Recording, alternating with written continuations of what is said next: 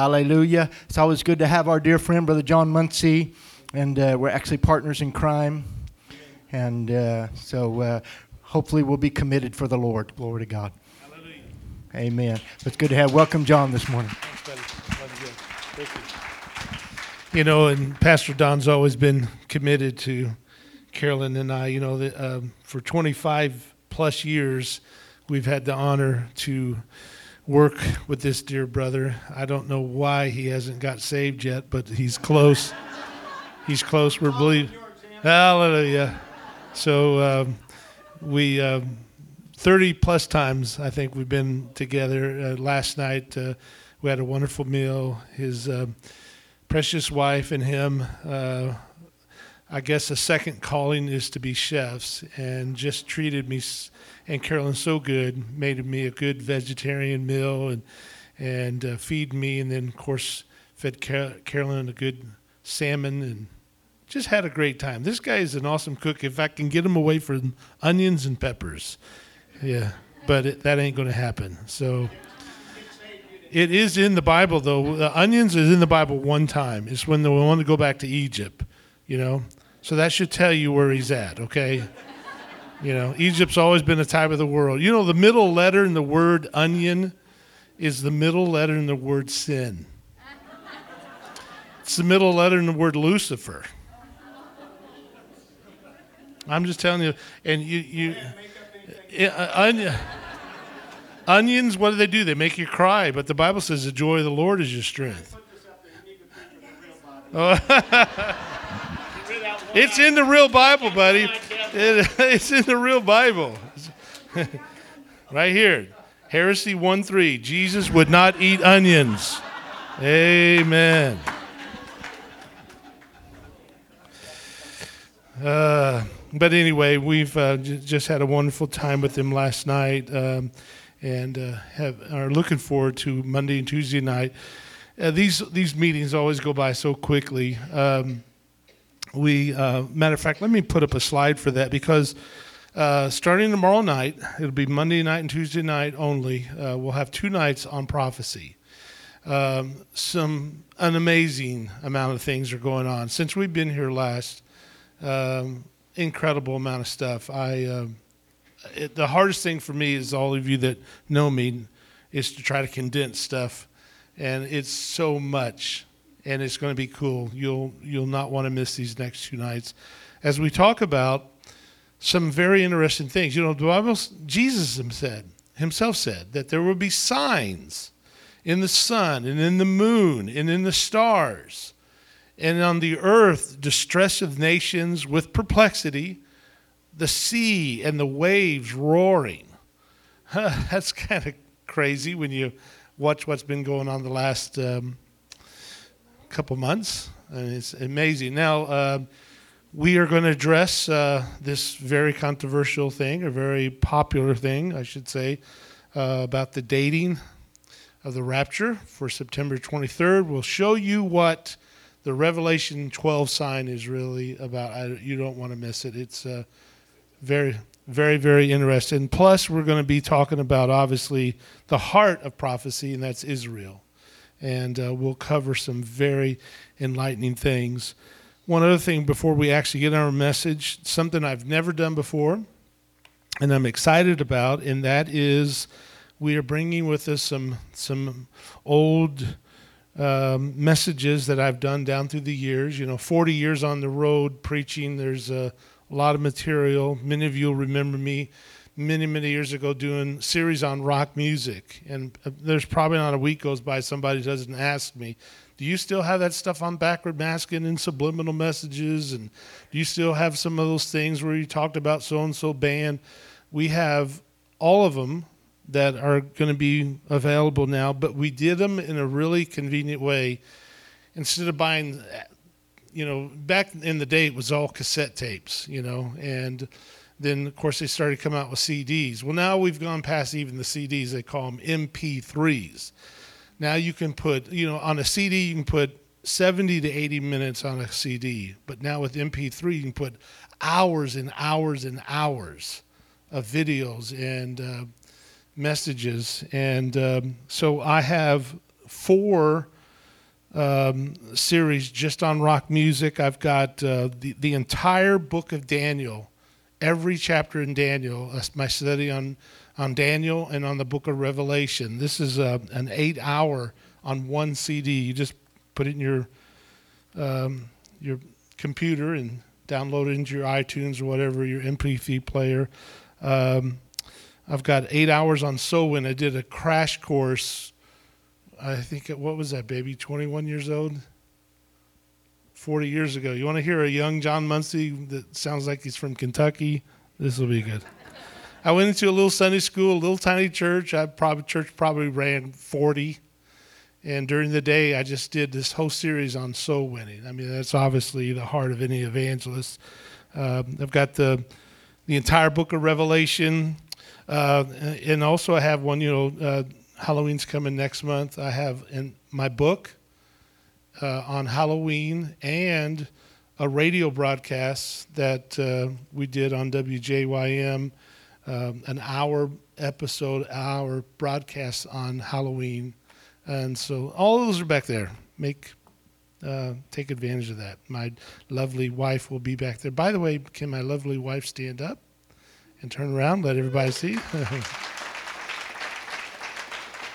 Uh, I don't think we were. We, she was with me last time I was here, and last year was my first year in 35 years of not coming to California.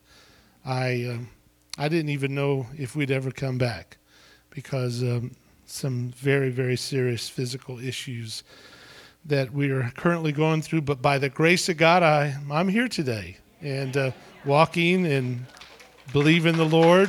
Amen. And those of you that have were and still are hopefully praying for us about my kidney functions, it would uh, just a big grateful thank you. God bless you, all of you. Well, let's get into the message this morning because we got a lot of uh, ground to cover in these next uh, 25, 30 minutes. I want to talk to you this morning about the most important thing there is, and that is how to know you're right with God.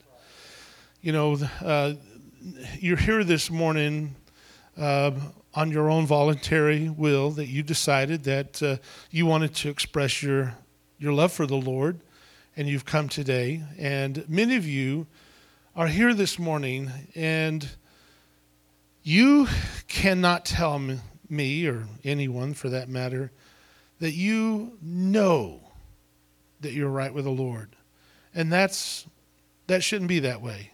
You should have an assurance when you walk out of this building that you and the Lord have things worked out. And that's God's heart. I remember one day I was uh, at a mall waiting for my wife. Um, she was in, in Penney's and shopping, and I was sitting. Uh, I usually carry my Bible with me when my wife goes shopping. That way I can read the entire New Testament. Know. uh,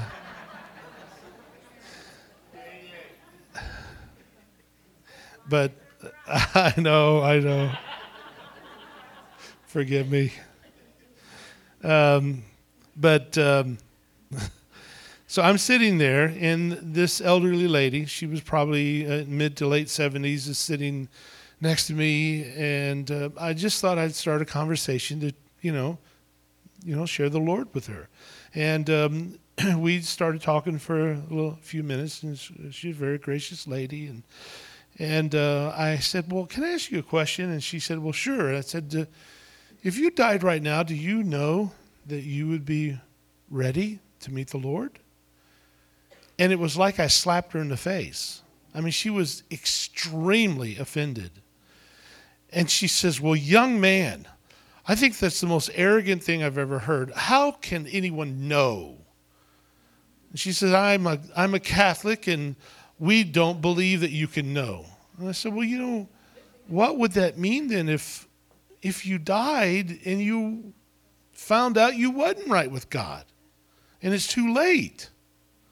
Well, she was not open to that at all. And after talking for just a little minute, you could tell that she didn't want to talk about it anymore. And it was a very tragic thing. I'll never forget it because I was I, I remember that evening asking the Lord, please give me something to tell that can answer to that. Because I hear a lot of people think like that. And, you know, the, the, they think it's arrogant that you would say, I know I'm right with God. That's just arrogant to some people. But it is really, believe it or not, it's really taught in the Bible. The Bible tells us just because you're priest or your pastor or somebody that you like on television or the radio doesn't necessarily believe that, that's not what the Bible says. And just because they say this is this is you're now saved or you're a Christian, that's quite dangerous. If I'm going to depend on somebody else to tell me I'm right with God, I don't think that's really safe. Okay, it would be like somebody trying to say, "Oh yeah, well you're, you know, you're married to Carolyn." Well, I've never met you before. How would you know that? You know, but see, I know that I'm married to Carolyn. I don't doubt at all, and uh, I know I'm right with God. But how could you be so sure, John? Well, let me just show you that this is something that's in the Bible. And I'm not making this up. I, I believe the Bible to be true. So when I read verses like this, this is the little epistle John, right before the book of Revelation. The, John was the guy who wrote the book of Revelation. He's the guy that wrote John 3:16. Okay, this is the apostle John. And he wrote this little letter, probably about if you typed it out on on on your uh, your page, it would probably take about two two and a half pages to write the entire book of First John. You could read it in 20 minutes without any problem. And John wrote this little letter, and, he concludes it right before he signs off, and he says these words. And everyone look at the screen here. It says, These things have I written unto you. And by the way, isn't the screen really pretty? I like that. It shows up real nice, and and I want to thank the guys for helping me to uh, uh, get this all incorporated. Pastor Don uh, brought me over here last night, yesterday, and we got it all set up, and it's just fantastic. All I have to do is plug in the power and plug in this, and I'm ready to go. Remember how we used to come and have to set up the screen and all that stuff? I mean, you guys are advancing. I'm telling you. God bless you. Just stay on the edge. Amen. But it says, These things have I written unto you that believe on the name of the Son of God. Let me ask you real quickly, and this is not going to be one of those days where I'm going to ask you to raise your hand, a bunch of stuff, but let me just ask you how many of you sitting here this morning could say, I believe on the name of the Son of God? I, I believe in Jesus. Would you raise your hand? Okay. And uh, those of you that might be listening and watching on the internet, he says, I've written unto you that believe on Jesus. Two reasons I wrote this Number one, that you may what? What does that say there? That you may know that you have eternal life and that you may believe on the name of the Son of God. So he says, I've written this, everything I just wrote. This is the last chapter, chapter five. He says, I've just written these previous chapters just to let you know that you can know that you have eternal life. And if that's not the case, so that you can believe on the name of the Son of God. Now, so I'm going to address this today that you can know, according to the Word of God, you can know that you have eternal life. And by the way, the word know is used in this little tiny book 26 times. I'll tell you a really neat thing to do is when you, if you get the chance this afternoon, just sit down and read First John and take a pen and circle every time the word no is said. It's pretty cool to see how many times he refers to that. And the word no, by the way, literally means in the Greek to be sure. So this is not something you need to doubt. You don't need to doubt your salvation. Now I know lots of people, and I've, you know, after being on the road as an evangelist for so many years, you know a common thing you hear? I really doubt my salvation. I don't really know if I'm saved. I hope I'm saved. I think I'm saved. I'd like to know I'm saved. Well, how would you know? How could you know that you are or you're not? Well, John says, I wrote these things so you know. Now, let's just get this right, first of all. Number one, salvation, eternal life, these are all basically the same meanings, is a gift from God. You know what I'm saying? For God so loved the world that he what? gave his only begotten Son, that whosoever believeth him should not perish but have everlasting life. This is a gift. God gives us salvation as a gift. You don't pay for it, you don't earn it, you don't baptism doesn't get it to you. Obeying the 10 commandments, going to church, putting something in the offering plate, trying to be a good person, trying to, you know, you know, balance out your bad deeds by good deeds none of that. You know, just, you know, whatever things you want to try to do, that salvation's free. You can't buy it's too expensive. You can't afford it. But he's going to give it to you free. And how do we know that? Well, we know that because it's what the Bible says. This is the record that God hath given to us eternal life. Now, watch this. This is very important. This life is in his Son.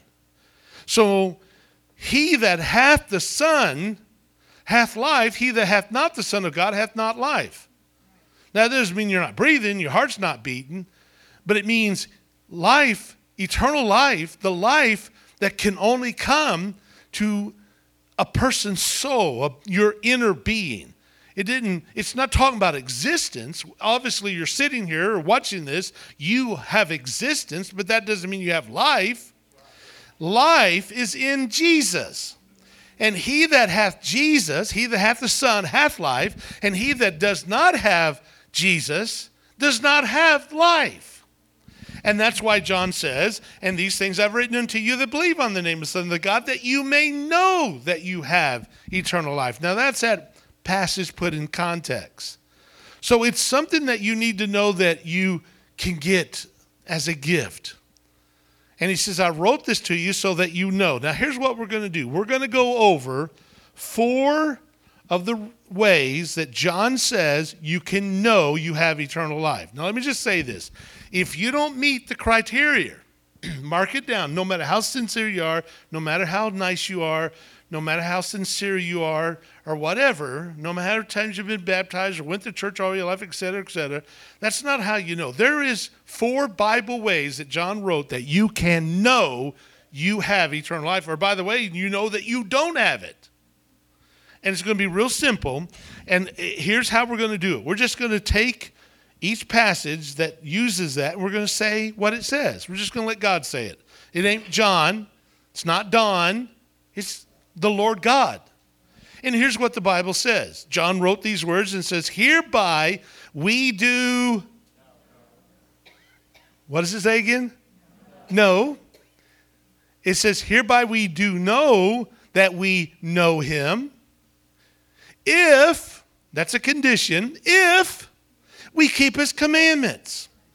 He that saith, I know him, and keepeth not his commandments, is a what?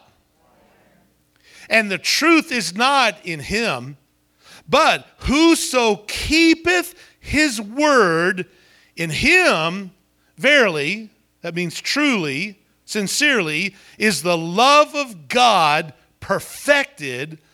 Hereby know we that we are in him. Now, notice that in that little passage right there, four different times he says no.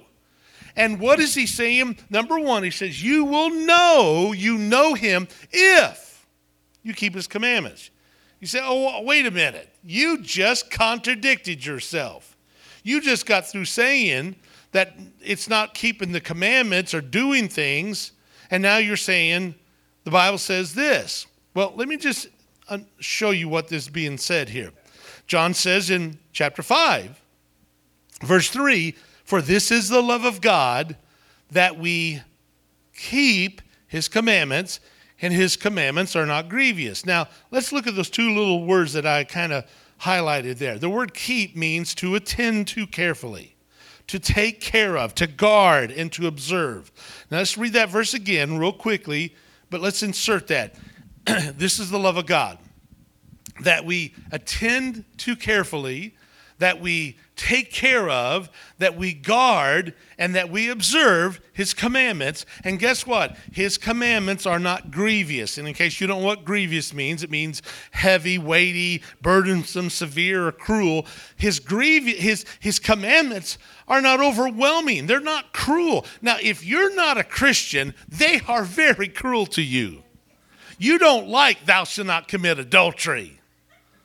You know, that doesn't that doesn't fit with you. You don't like thou shalt not lie, bear false witness, or you don't like all of his commandments because they are burdensome to you. They kind of crimped your style. But if you want to know if you know him, ask yourself this Do you carefully attend to and take care of and guard and observe his commandments? You say, Well, but John, you're still not making sense. You said it's a gift, and yet now you're saying you have to keep his commandments. Well, let's just clarify this. Paul wrote and says, By grace you are saved through faith. And that not of yourself, it is the gift of God. And then notice, no mistake here, not of works, lest any man should boast. Now let's stop there for a second. We'll go to the next verse, but let's stop here for a second. What's, what is Paul saying here? Well, guess what? You can't work your way into salvation. You coming to church this morning? Yay, congratulations, very good. That ain't going to get you to heaven. Going, you've heard the old saying, you can go to McDonald's, but that doesn't make you a quarter pounder, right? You can go to church, that doesn't make you a Christian. Amen? Going to church, being baptized, trying to live a good life, praying, repeating uh, the sinner's prayer, signing your name on a book, being, uh, being a, um, a decent person. Those are not what it means to be saved. You said, but, but it says, you said a minute ago was by his commandments. But now what's what is saying here?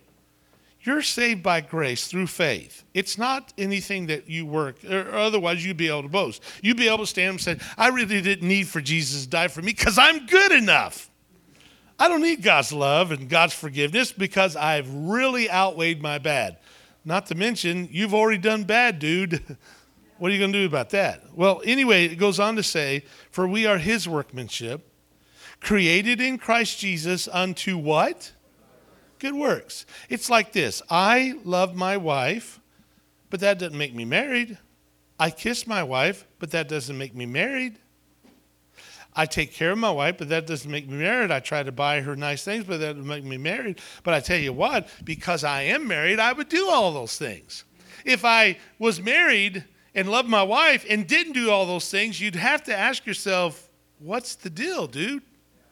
In the same way with us, we're not saved by good works, but when you get saved, you'll start producing good works.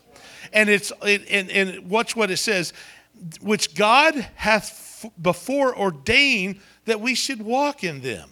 In other words, when you're saved, you're going to walk in God's law. You're not going to walk on God's law. You're going to want to be obedient to his commands. No, you know the reason why? Because remember before you got saved, you hated the fact that God says, don't do this, don't do this, don't do this, don't do, do this, do the, I, that's just, I don't like the do's and the don'ts. But how many know when you get right with God, it's like, wow, that's pretty awesome. Now, if you don't know what I'm talking about, then to mark it down, friend, you have failed in your first test. Because the Bible makes it clear that if you are saved, if you know him, you're going to keep his commandments. And they're not grievous. It doesn't overwhelm you to do what's right. Number two is found here. Is everybody with me so far? We know that when he shall appear, we shall be like him, for we shall see him as he is. And every man that has this hope in him purifieth himself even as he is pure. Now, watch what happens here.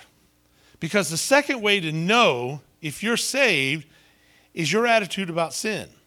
Because if you have this hope in you, this knowing that you're going to be like Him, you're going to purify yourself. Watch what it says Whoso committeth sin transgresseth also the law, for sin is the transgression of law. We already said that if you're saved, you're going to obey His commands, His laws.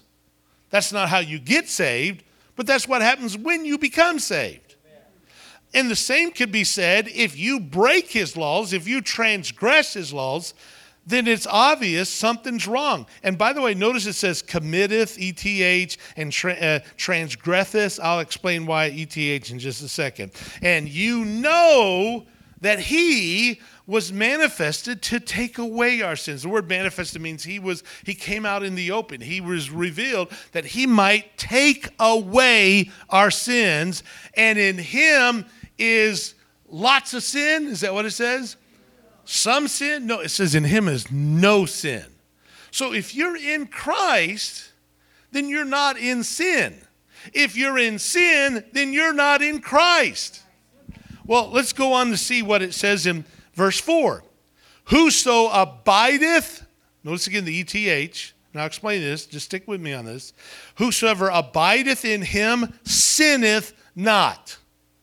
Whoso sinneth hath not seen him, neither known him. Now, does this bother you? Well, by the way, he says, Little children, let no man deceive you. And the reason why, and you'll read that several times in the Bible, let no man deceive you. Why is that important? Because this will be an area that there will be great deception about. John says, I want to make this perfectly clear. I don't care who says what. Don't let anybody fool you about this. This is basic. He that doeth, and by the way, let's just stop here for a second. That little ETH, as abideth in him, sinneth not, and whoso sinneth, that ETH is there as a very amazing gift to English speaking people. That's saying by the translators that this means it's a progressive Greek word. It's continuing saying something. He that doeth righteousness is righteous, even as he is righteous. He that committeth sin is of the devil, for the devil sinneth from the beginning. This is something that you understand. If you keep on continuing in sin, you are not a Christian. You will not habitually be addicted to sin. Now, does that mean Christians don't sin? No, it doesn't mean that at all. Every Christian sins. Now, if you think your exception, let's talk to your husband or your wife or your kids and they'll help clear up any doubt. Okay? No one here is perfect except for Don Pritchard and myself, and I'm beginning to worry about him. No, no, how many know that's not true? How many know, but there is something here? There's a pattern here. It's not a pattern of sinfulness and addiction, it's a pattern of freedom in Christ and overcoming. Now, as long as you are and I are in this flesh, God's going to work on us. And when you think you have arrived, God says, Well, we got that layer off. Now let's work on the next layer. Okay? But at the same time, you are not this habitual sinner you used to be. When people use, I know this is a sincere thing, people say, I'm a saved sinner. And that, I mean, okay, yes, okay, okay, I can see that. But really, you really, you know, you're better than that. It's like the AA. AA will get up and say, Hi, I'm John Muncy and I am an alcoholic. No, you're not. If you're in Christ, you're not. Now, Alcoholic Anonymous can help you get over alcohol. Can get, it can get alcohol out of you, but listen, you get born again, it'll get you out of alcohol. Because something changes on the inside of you about sin. Your attitude about sin all of a sudden says, I don't want to do this anymore. And not only do you not want to do it, you have the power to not do it. Because greater is he that's in you than he that's in the world. Whereas you, you wanted to stop drinking, you wanted to stop cussing, you wanted to stop committing adultery, you wanted to stop stealing, but you just, I can't quit. Well, that's because the Bible says you're a slave to sin. And guess what? Everybody has been a slave to sin, but the Bible says you can become a slave to righteousness. You know how, how natural it was for you to, to sin? Remember before you got your heart right with God, you could cuss the wall of paper off the wall. It just came naturally. But now you find yourself, now that you got saved, your cusser doesn't work anymore. Come on, what's wrong with my cusser? I can't. All of a sudden now you find yourself wanting to praise God. And if you do cuss, you feel like crawling under a rock somewhere. Oh God, I'm sorry. I didn't mean that. How many know what I'm talking about? That's because you no longer are a habitual sinner. Now you're a slave to righteousness. Now holiness sounds good. Whereas you were filled with lust and were filled with hate and were filled with meanness, now all of a sudden you've been born again. Now you don't want to commit sin. And if you are born again, you won't keep on committing sin. You're sitting here right now and saying, well, that kind of bothers me a little bit. Well, good. Because if you are a habitual sinner and you can't stop your sinning, you need to get shot right with God. And guess what? You being good enough on your own, you being powerful, oh, I'm going to be strong, I'm going to break this thing. No, you need to get born again. By the way, yeah, but man, this is awful condemnatory. Man, Jesus said to the woman committed adultery, Neither I condemn you. You're up there condemning. No, no, no. You know what? Did you not read the entire statement? Jesus said to this woman caught in the act of adultery, when she said, you know, she, she actually, with her mouth, confessed Jesus as Lord. Jesus looked at her after she said with her mouth, Jesus is Lord. She called him Lord. Jesus said, Where are your condemners? They're nowhere, Lord. And Jesus said, Well, neither do I condemn you. Now go and do the best you can. Is that what it says? neither do I condemn you. You know, go back and, you know, hang out with your boyfriend. No, she's, he said, Lady, I don't condemn you. Now quit your sin business. Quit. Stop it now. Don't do this anymore. Do not. If her if she was a liar, he'd say, I don't condemn you. Now stop lying.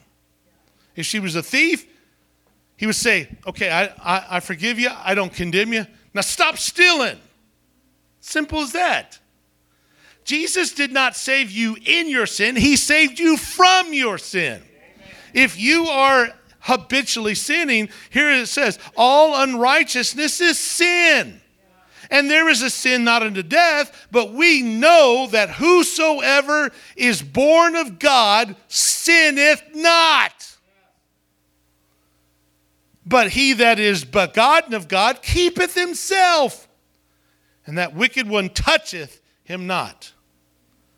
And we know that we are of God, and the whole world lies in wickedness. Now, you're one of those two. Either you're lying in wickedness or you have become an overcomer. And by the way, it says the wicked one touches you not. Now, let me tell you something. You're saying, well, I know my problem is I got a demon. I got a demon of, of lust. I got news for you. It ain't in the Bible. There's no demon that's a demon of lust. There's a work of the flesh, adultery. If you're living in adultery, sir, you're living in adultery, ma'am. It's not a demon. Oh, I'm a Christian. I can talk in tongues, but I got to, I got need to get deliverance. No, you need to get saved. When you get saved, you get delivered. Because the wicked one. Let me ask you this. Jesus said that about himself. He says the wicked one touches me. And I, you think Jesus was demon possessed? I mean, the people thought he was. They said he was. But you know what? When you're born again, the enemy, because greater is he that's in you than he that's in the world, he cannot control you. Because I got news for you. If God moves in, hell moves out. Amen? They're not going to work together. Hey, which bedroom you want here? I'll take that one, you take the back one. No. Jesus get out of here. This is my house. Amen? And we know that we are of God. The whole world lies in wickedness. Let me just say this real clearly and we'll go to the next one. If you're lying in wickedness, if your life, let's just say this week, you did things that if pastor knew about it or if it was put up on the screen, you would be so embarrassed. But the only problem is you've asked the Lord to forgive you time and time and time and time and time and time and time and time and time and time and time again. You keep going back to it. That's not repentance. That's not getting right with God. That's just trying to appease and make yourself better. The Bible says the only way you're going to get over this is to get born again. And when you're born again, the Bible says, sin shall not have dominion over you. Not only can you hate your sin, you can quit your sin. Is everybody still with me? All right, let's go to, and, and by the way, uh, Jesus died for a reason. He didn't die, well, he's just so I can get to heaven. Well, yeah, yeah. But notice what it says. This is the purpose the Son of God was manifested or brought to light that he might destroy the works of the devil. Yeah. Whosoever is born of God does not commit sin. That word there means to prolong and continue in sin. Because listen, you are working the devil's work, friend. Come on. Jesus came to break that devil work in your life, he came to destroy that thing that's in your life that's made you a slave. He says, But whosoever's born of God is not going to prolong and continue in committing addictively, uh, habitually, overpowered by sin. And why? For his seed, and, and Pastor did a series about seed, you understand, his seed, God's seed, remaineth, ETH, in him, and he cannot sin because he's born of God. You cannot keep on going on in your sin because you've been born of God. Now, if that's not clear, I don't know what could be. So he says, In this, the children of God are manifest, and the children the devil. It's one or two. By the way, either God's your father or the devil's your father. He said, Whoso, here's, here's how you know. Whosoever doeth, ETH, Whosoever doeth not righteousness of not of God, neither he that loveth not his brother. Which brings us to point number three. Point number three is how to know marvel not, my brethren. Don't be. Sure. Uh, by the way, marvel not. That's one of the reasons why you ought not go see Spider Man. Okay. Oh, that that was just a joke. I'm really sorry. Okay. Marvel not. Anyway right? Okay, I'm sorry. Marvel not, my brethren, if the world hate you. Don't be shocked if the world hates you. But guess what? We know that we have passed, watch this, from death into life because we love the brethren. Now, listen, John says, I've written these things to you so that you can know. Number one, you're going to keep his commandments. Number two, your attitude about sin is going to change. And number three, you will know by your Christ like love. You are going, you're going to change your love. Whereas you used to love sin, now you hate sin. Whereas you you hate people, now you love people. He says, This is how you know you've passed. And I like the statement, you passed from death into life. Did you know before you get born again, you're dead? You're dead in your trespasses and sins. But the Bible says we know that we've passed from that state into a state of life because how? Because we love the brethren. He that loveth not his brother abideth in death. And keep on remembering those ETHs. He that loveth not his brother abideth in death. Whosoever hateth his brother is a murderer. And you know no murderer hath eternal life abiding in him. Is there any shock that someone that would be a murderer would not be saved? Isn't it funny? You take the list there in Galatians and Corinthians where it talks about the works of the flesh and etc. And people, you know, one of them, let's say, for example, is drunkardness. You know, if you're a drunk, if you keep getting drunk, Okay? Do you know that the Bible says that no drunkard shall inherit the kingdom of God? Yeah, but John, I don't do it all the time. I just, you know, I mean, I get drunk, okay, I admit, maybe once or twice a year, okay? I'm sorry. And, but I love the Lord. I'm a Christian, you know, I just, you know, sometimes. But folks, no, nobody blinks an eye, especially in our day. Nobody blinks an eye. We got so many sipping saints, nobody thinks about that anymore, you know? But wouldn't it be funny, right in that same list with drunkards is the word murderers.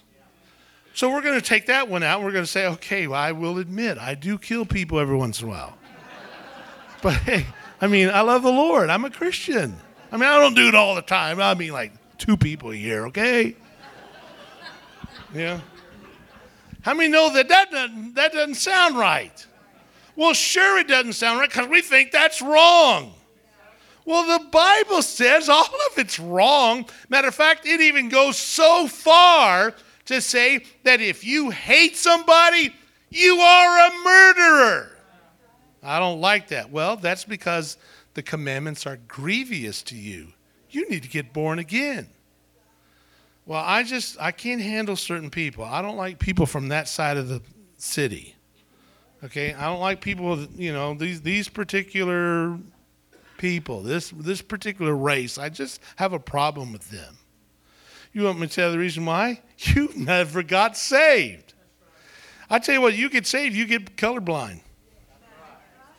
You know, if you if you if you are prejudiced, you're not born again. Yeah, but I speak in tongues. You ain't going to heaven, buddy. Speaking tongues all you want. But if you don't have this love, here's what it says Hereby perceive we the love of God because he laid down his life for us. We ought to lay our lives down for the brethren. And then he goes on to say, Beloved, let us love one another, for love is of God, and everyone that loveth is born of God and knoweth God. He that loveth not knoweth not God, for God is love. I mean, how basic does that mean need to be? Is that not kindergarten Christianity? If a man say, I love God, and hateth his brother, he is a liar. And he that loveth not his brother, whom he hath seen, how can he love God whom he hath not seen? Oh, really? You, you really think you love God? Well, sure, I love God. Yeah, but you can't sit next to so and so because you don't like them. Yeah, but they did this, they did this. Well, the Bible says, and Jesus said it if you do not forgive, God will not forgive you. Oh, but I'm going to skip that verse and still say I'm a Christian. I'm thinking you might want to meet your needs with his words instead of your thoughts. Because we're talking, he made the rules. See, his, his, his, his commandments are not grievous. Yeah, but John, you don't understand. I, you, you don't understand how I was raised. I was raised around these people. I tell you what, I just have a problem with them. I know. Get born again, and you won't have a problem. Yeah, but they hurt me. They did this. They did. Well, okay, so did you, idiot. You did just as bad as everybody else. How many has never done bad yet? Well, anyway, this is the commandment we have from him that he who loveth God loveth his brother also. And his, his commandments are not weighty. It's easy to love God. So if you're sitting here right now and you can't love so and so, you can't forgive so and so, you can't you don't stand so and so, you don't like this particular kind of race or these people, you know what you need? You need a good dose of undiluted salvation. Because it'll make you new. The fact of the matter is, when you come into Christ, you come into love. You enter into a brand new region. Suddenly, the person that was hateful and mean and irritated has suddenly got this unexplainable love for the world, for everybody. Now, that doesn't mean you won't ever have a disagreement, but in spite of the problems, you're going to love them. I mean, that doesn't mean that it doesn't hurt when somebody says something nasty to you. But how would, you know, we've all heard the phrase, what would Jesus do? Well, ask yourself this. If, you think anybody ever cussed out Jesus? Think anybody ever slapped Jesus? Think anybody ever beat Jesus? Or pulled his beard or spit on him? But you know what? His words is, Father, forgive them they don't even realize what they're doing. How could you do that? Because it is a unexplainable thing that happens inside of you when Jesus comes and lives in you. It's a love that goes beyond human will. Amen. Hereby we and this is the fourth one now. You know you're saved if you keep his commandments. Your attitude about sin changes. You're going to love, it's going to replace your hatred. And number four, it's going to have to do with an inner assurance. Look at what it says. Hereby we know that we are of the truth and shall assure our hearts before Him. If our hearts condemn us, God is greater than our heart and knoweth all things. Beloved, if our heart condemn us not, then we have confidence toward God. How do you know you are right with God? Is because there is this inner confidence, there's this in, uh, inward assurance. Hereby we know that He abideth in us by the Spirit which He hath given us. What happens when you get saved? Listen, God takes His residence inside of you by the Spirit of God. The Holy Spirit, God's presence becomes in you, and you become adopted into the system, the family. That's why the scripture says, we hereby we hereby know we that we dwell in him and he in us. This is how you can know because he's given us of his spirit. And when his spirit takes residence in us, there, there is an inner assurance. There's something that happens, and it says, He that believeth on the Son of God hath the witness in himself. As I'm standing before you right now, I can say, with no confidence in me, in nothing that I am or try to do, but I can say, by the grace of God, by the Spirit of God, I can tell you, I have an inner witness something that is inside me that I can say, I know that I know that I know Him. I know it. I don't have a doubt. Now, if my, de- my salvation was dependent upon some of you, you would doubt my salvation. Or you wouldn't believe that I might be saved. And if it always depended on me, I mean, I sometimes I have to admit it's like why would God take me? Why would I be right with Him? Why would I have anything to even offer Him? I mean, what God, who is magnificently above anything I can comprehend, how could He care about this little tiny speck on the planet and I, that's just floating in a gigantic, uh, huge universe that is a speck in the universe? But the Bible tells us that He does this by His Spirit. It tells us in Romans the Spirit self beareth witness with our spirit that we are the children of God. You say, well, John, what does that mean? Well, let me just tell you this. Now, this is not, I'm not saying this to be idiot, but if you don't know what that means, then you're not saved. And that's not arrogant. I'll just put it this way if this has happened, you know it.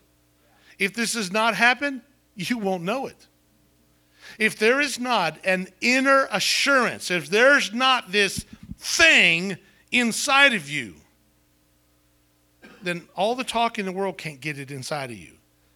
That's, that's why it's dangerous to tell somebody they're saved. You know, you baptize somebody and get them up and say, okay, now you're born again. No. Because they might have been a dry sinner and you put them under water and they come up a wet sinner. That didn't make them saved. I, have I've seen people, and I've done this myself, lead people in prayer. Let's say people come to receive Christ, and I'll lead them in prayer. And I used to say, well, now you prayed this prayer, now you're born again. Until one day it dawned on me that's not my job. That's the Holy Spirit's job. Because what's going to happen two weeks from now when that person doesn't have John Muncy around saying, hey, now you're saved? What's going to happen two weeks from now when the enemy says, oh, you know what, you're not good enough. You didn't mean that prayer. Look what you did. Christians wouldn't do things like you, you're not saved. God doesn't. God didn't save you. Well, what they? Oh no, where's my pastor? Where's my? No, you know what? It has to be something that goes on inside. And the only one that can get get on the inside of you is this Holy Spirit who says he will bear witness with your spirit. The fact of the matter is, it says But you are not in the flesh, but in the spirit, if so be that the spirit of God dwell in you. Now, if any man have not the spirit of God, he is none of his. You know what happens? If you're saved, the spirit of God is inside of you. Now that doesn't that doesn't mean you've got the fullness of the Holy Spirit. There, you're never going to come to a place where you're going to get everything there is because you can't. He's an unlimited God. I do believe that there's another experience outside of salvation that we uh, commonly refer to as the baptism of the Holy Spirit. But that salvation is not talking in tongues. Salvation is not some gift of spirit or raising your hands or singing in the spirit or any of that stuff. Listen, listen. This is something that is clearly stated that if the Spirit of God does not dwell in you, you're not His. Is everybody with me? The fact is, it says, and because you are sons, God has sent his, forth His Spirit of His Son into your hearts. Uh, listen, you and I got adopted. We're a part of the family. And now He says, He sent His Son, His Spirit, into your hearts, crying, Abba, Father. And the word is really almost like saying daddy. That's the kind of relationship that you should have. And you know what? You know just as well as I do. Um, and I, you know, after 25 years of being here, I've seen little ones born and turn into young men and young ladies. But anytime that Sean, for example, his little babies. I always got some cute babies. I don't know why Sean would have cute babies. It has to be his wife. but they'll come and they'll wrap they'll run into daddy's arm and they'll love you know the reason why? Because there's a relationship there. And now that child's a teenager or in his 20s and it's still this is daddy. And this is what god wants for you for you and me. He wants to be your father he wants to be Abba. He wants to be daddy. Abba was a word that they would, you know, uh, in, in the Greek, it's just kind of derivative directly from the Greek. It's, it's like the first little Abba, you know, so a little baby could just, you know, pronounce words. This is, this, this is kind of what is being said there. This is a childlike baby love that you have with your Heavenly Father. And you know, that's what God has for you. He has a love for you, a love that there's, there's an assurance. And that's why some of you can't enjoy worship. And the reason why, because you don't know Him. You endure worship, but you don't enjoy it because eh, there's not like this connection. It's like you trying to relate to me as a father. I'm not, I'm not your father and you can't relate to me, you might be my friend or you might want to, you know, get to know me, but you'll never know me like you would know your father. And that's how it is with God. Coming to church, you have friends. But this is something that you can be out in the middle of a field somewhere and you're connected to the creator of it all. Your father and it's a cry of your heart. It's because it's a witness. So let's look at this and I'm done. It says, These things I've written unto you that believe on the name of the Son of God, that you may what? Know that you can be sure that you have eternal life. And this life, he said, was in his Son. And so if you have the Son, you have life. If you don't, then you don't have life. So what is it? Number one, you're going to keep his commandments. Number two, your attitude about sin changes. Number three, you're going to be naturally a lover. It just comes naturally. And number four, you're going to have an inner witness in you. You're going to have that assurance that your wife can't talk you out of, your children can't talk you out of, your husband can't talk you out of, your friend can't talk you out of. And guess what? Nobody can talk it into you. It's there because he made it clear. I know that I know that I know that I know. Amen? Now, let's just say that you're here this morning and you a very sincere person. You have you know, you try to come to church and you try to do things and you want to do better and but you don't know. You, you just have to say, John, after seeing these four things, I have to say I, I failed the test. I, I don't really have this. What can I do? Well, what can you do is illustrated by a bridge that has been a bridge that's sealed a gap between you and God where you got separated. We're all in the same boat together, friend. The Bible says all have sinned and have come short of the glory of God. We've fallen short because our life is voluntarily in rebellion against God. No one has not sinned. And as a result of our own rebellion and sin, we have said, okay, God, get out of my life. Leave me alone. I want to do what I want to do, and I don't like your particular rules. No one can say that's not happened. I don't care how young or how old you are in this building right now. You have sinned on your own. Wasn't dad's fault, wasn't mom's fault, wasn't your friend's fault. It's your fault. And as a result of that voluntary rejection of God's way, you've been separated. But God says, listen, I love you and I want to fix it. Now, here's the two offers either you pay for your sin or I'll pay for your sin. I'll take care of it. Which do you choose? We'll say, well, what, what do you mean if I pay for my sin? Well, here's the deal sin brings judgment Sin brings, I mean, wages of sin is death, death is separation. Either you are going to be separated from God now, you're going to be separated God physically in death, you're going to be separated from God for eternity in hell, and you'll pay for your sin. Which that's what a lot of people choose. Or you can say, I will take your deal that you've paid for my sin. Well, how does God pay for your sin? Well, the Bible says that while we were yet sinners, Christ died for us. So now God offers to you a bridge. And that bridge is the cross of Christ. And how do you come in? You come in by grace, and you come in by faith, and you walk toward Him who has laid the bridge down for you. He's not going to coax you and say, get over here or, you know, or else. No, he says, whosoever will, let him come to me. Come to the cross. It's that way or your way. And there's no other way. See, this is what makes salvation and Christianity very unique. All religions, you got to do something to come right with God. In Christianity, everything's done. You got to receive it, just like you would any other gift. Now, if you don't want it, that's your choice. But you can never say that God didn't offer it to you because He offers it to you right now, this very moment.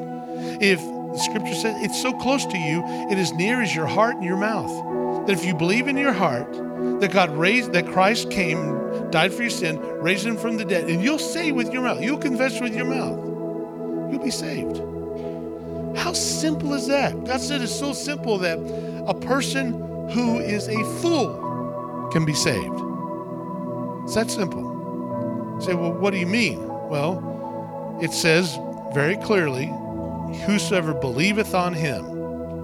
And the word believes on is the same thing, and I use as illustration this morning, and with this I'll I'll end. This this stool, I believe in that stool. I believe in it. But it's not doing me any good to believe in it.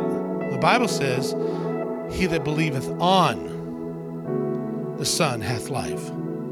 What's the difference? Well, when you believe on something, you are putting your weight, you're laying down the full weight of who you are on Him to hold you up. Just right now, you're sitting in that seat. You believe in that seat, but you also believe on that seat because you're sitting on it, not in it, you're sitting on it, right? That's the same thing. You put your the whole weight of your life on Christ, on that cross and you say, Lord, I trust, I believe on you. If you'll do that, you know what? That's God's awesome way into the kingdom. Now, where does that put you at right now? Well, it puts you in a decision mode because God says, it's to whosoever will, let him come. If you're sitting here right now, you're a nice person, you came to church, etc., etc., but you don't know that you're right with God. It's so simple, friend. It's an act of your faith, it's an act of your will. It's offered to you freely. Everyone that has received it, received it on the same level. You're saved the same way Billy Graham was saved. You're saved the same way that the biggest drug pusher ever got saved. You're saved the same way a, a little child gets saved by putting your faith and trust in the Lord God. Would you bow your head for a moment?